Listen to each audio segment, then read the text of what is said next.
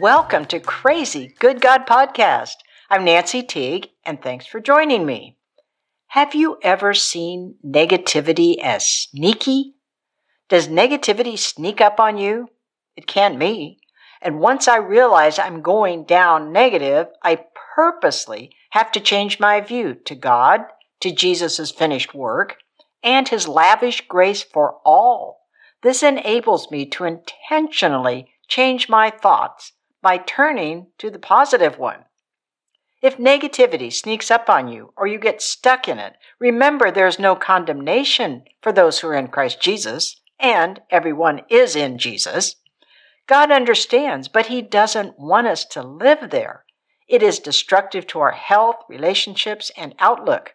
Turning to positivity personified is powerful to displace negativity. Ever wonder the history of negativity? I think it started in the garden. Adam and Eve didn't grasp how full they were, made in God's image and likeness.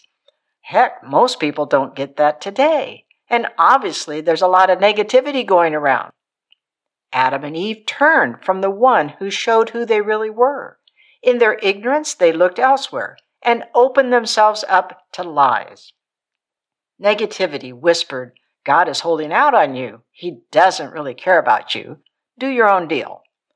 Those lies of false identity, of lack, of emptiness, of do your deal made it easy to become negative and accusatory. Do you know that negative thoughts involve a large part of our brain as we process them? And emotions come with negative thoughts. Whoa, what a powerful and consuming combo in our brains. Research has shown that negative thought patterns literally become like interstates in our brains. Dr. Carolyn Leaf, pathologist and cognitive neuroscientist, has written numerous books that expose toxic thinking and how the brain works. Her insights are very helpful and demonstrate the neuroplasticity of the brain it can change and negative interstates can be removed. Because emotionality is connected to negativity, this means more attention is given to them. They can be like our go to response, habitual. They feel normal and justified. Do you see God as positive or do you believe He can get negative about you or others? If you think He can be negative, I suspect religiosity has played a part in your thinking. I've learned it's key to having a Christological lens in knowing God and doing life. Jesus came to show us the Father, the fullness of the deity in bodily form in Jesus. That's huge. And don't forget, Jesus was always before the Father at the beginning of creation, always rejoicing, and his delight was with the sons of men. My, how God is for us rejoices over us. No wonder they reconciled the world to themselves. Negativity is not in their being. How can God set us free from negativity? Consider Psalm 23.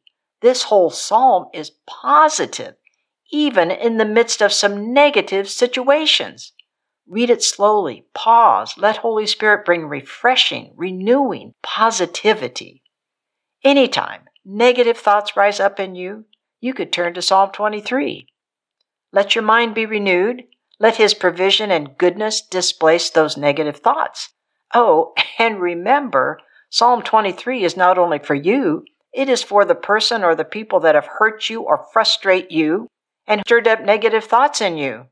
It's like praying a positive prayer over them. So, what are God's thoughts and what do they accomplish? God says, My thoughts are not your thoughts. For as the heavens are higher than the earth, so are my thoughts higher than your thoughts. The rain and snow come down from heaven and water the earth, making it bud, to give seed to the sower and bread to the eater. Even so, my word, that is connected to my thoughts, will go forth and accomplish what I please and will prosper.